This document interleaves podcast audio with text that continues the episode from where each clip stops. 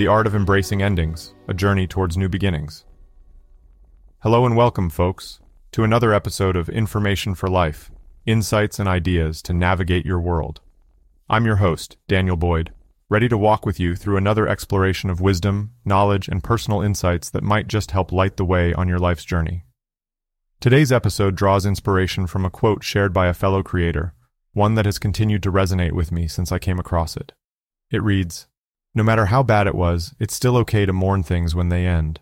You didn't just lose the memories, you lost the future you thought you had with them too. This quote is a stark reminder of the power that loss wields over us, a power that stretches beyond the tangible past into the realm of unrealized possibilities. It's interesting how a sequence of words can awaken a chorus of feelings and thoughts, isn't it?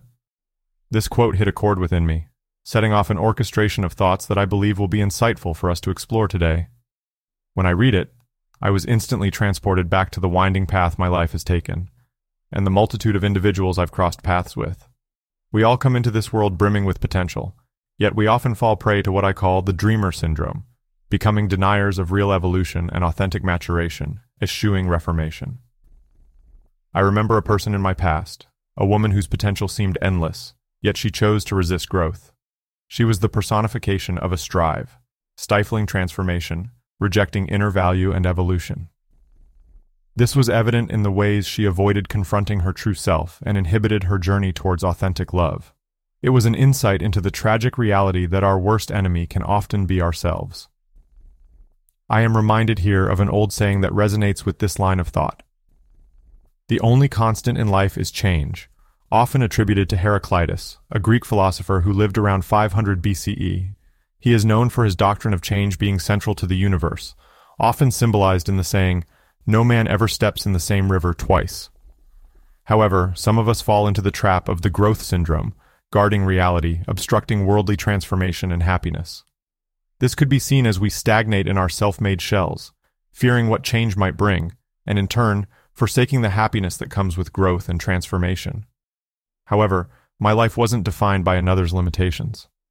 As one door closed and locked behind me, another opened a mere two days later. It led me to a more fulfilling relationship, a new partner who was enriched by her past experiences, and was ready to embrace the future with an open heart and mind.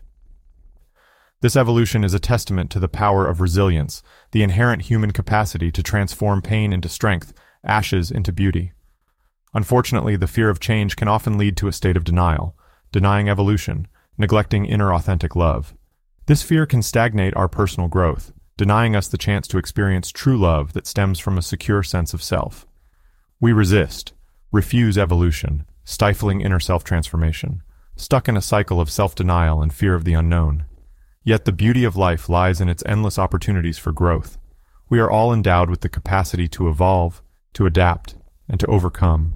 We can choose to refuse, resist evolution, foregoing universe's spiritual enlightenment, or we can embrace the opportunity for transformation.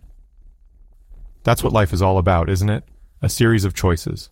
And among these choices is the choice to love. Love in its most authentic form requires us to be open, vulnerable, and willing to evolve.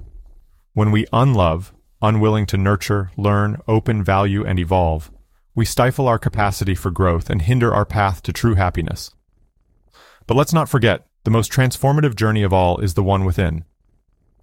When we undertake this journey, when we reject, resist evolution, justifying ego, curbing transformation, we surrender to our fears and allow them to rob us of our innate capacity to love and grow. This journey may lead us to uncharted territories within ourselves, unveiling aspects of our persona that might seem alien, yet are crucial to our holistic growth. Through the vicissitudes of life, through the highs and lows, through the love lost and found, I've come to appreciate this simple truth. Life isn't a static reality, but a dynamic canvas of ever-changing hues. The beauty of this canvas lies in its fluidity, in its inherent ability to morph into a breathtaking spectacle at the stroke of our decisions. It is this realization that has empowered me to let go of my past and open my arms wide to embrace the future. This brings us back to the quote I shared at the beginning of this episode, we mourn not only for the past we lose, but also for the potential future that we thought was ours to live. Yet, in this mourning, there is the genesis of acceptance and the recognition that, with every ending, there is a new beginning. The universe has a beautiful way of orchestrating our life's symphony. It works in synchrony with our choices, mirroring back the music of our actions.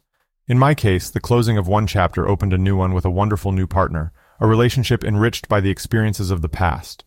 But this orchestration isn't devoid of dissonance. I had to confront the resist symphony, the refusing evolution, stifling inner self transformation.